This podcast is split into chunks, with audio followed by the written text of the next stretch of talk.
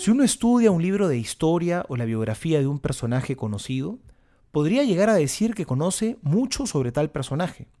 Sin embargo, no es lo mismo decir que uno conoce sobre una persona a decir que uno conoce a esa persona.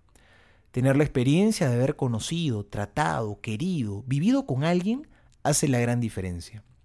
Hoy Jesús le dice a Felipe, ¿tanto tiempo con vosotros y aún no me conoces? Creo que hoy nos podríamos hacer la misma pregunta, porque conocemos mucho sobre Jesús, pero realmente conocemos a Jesús? ¿Tenemos trato, tenemos una relación cercana de amistad con el Señor? O también Él nos podría decir a nosotros, hace tanto tiempo que estoy contigo y aún no me conoces?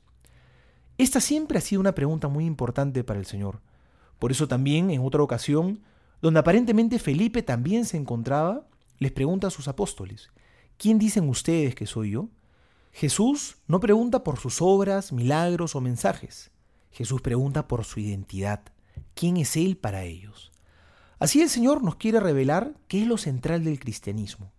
No es simplemente una moral o un código de conducta. Tampoco es simplemente una doctrina que hay que seguir.